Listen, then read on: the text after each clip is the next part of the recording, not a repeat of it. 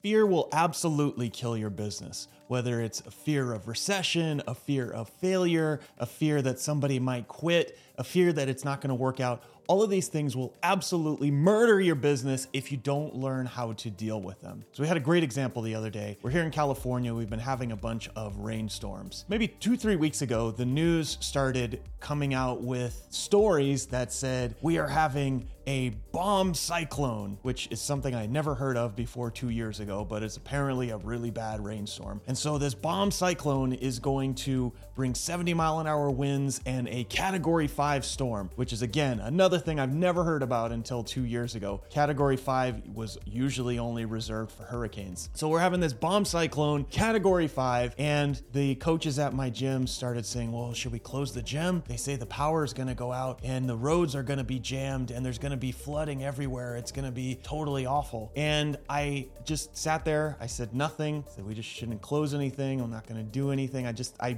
let them express their fears. And you know, I don't I try not to run too much of the day to day, so they decided that they're going to start sending out warnings to everybody about the storms and if the power goes out, we're going to cancel classes. So, anyways, next day comes along, it rains a bunch and there isn't any flooding. There's a lot of winds. The power blinks off. It happens halfway through one of the classes. They finished the class anyway. We didn't have power all the next day. We had every single class. One of the coaches was so freaked out that they stayed home because they were worried they wouldn't be able to get home. Two or three days goes by, and you look back and you go, actually, nothing bad happened. And we reacted to all of the fear that the news was sharing with us. We reacted to all of this fear, and in the end, nothing happened. And the truth is, like, if we had not known about the storm and the power went out, we would have just improvised based on the power going out. The fear didn't help us at all, except for producing additional anxiety around what was going to happen or what might happen. Most of the stuff that you're afraid of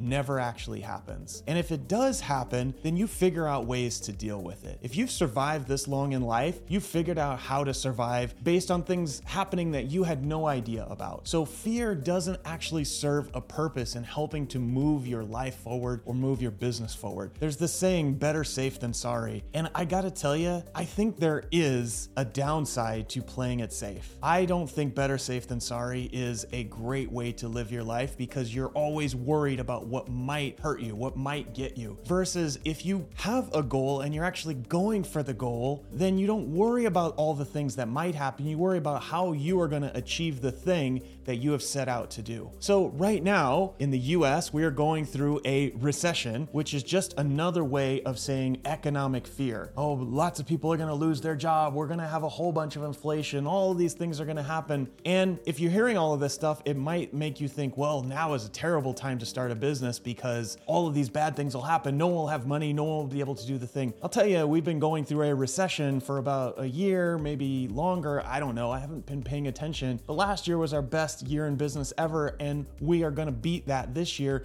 because I don't care about the recession. I don't care what's happening in my neighborhood. I don't care about the weather. I don't care about all of the things that other people want to tell you are the reasons why your idea won't work, or why you need to look out, or why you need to be careful. Those are the people that are always looking for reasons to hide, to run and hide. And if you're gonna run a business, you cannot run and hide. You have to be the one that stands there in the face of the storm, in the face of the recession, and says, I am going to get this done no matter what. If you are operating out of fear in your business, your business is not gonna make it. You have to be operating out of a sense of purpose and drive towards what you want. And if you're doing that, then there's no amount of fear, either short term or long term, that's gonna have any impact on you because you're creating the world that you wanna see. If you find yourself afraid right now to start your business or to grow your business or raise your prices, think about it like this. If the worst case scenario happens, what would you do? If you raised your prices and everybody quit and you never signed up another customer, you probably go find another job. If you tried your business idea and it didn't work out for some reason or another, well, then you would just keep driving over. There's so many ways that you could recover if the worst case scenario happened that it's not even worth spending time thinking about. What's worth spending time thinking about is where you want to go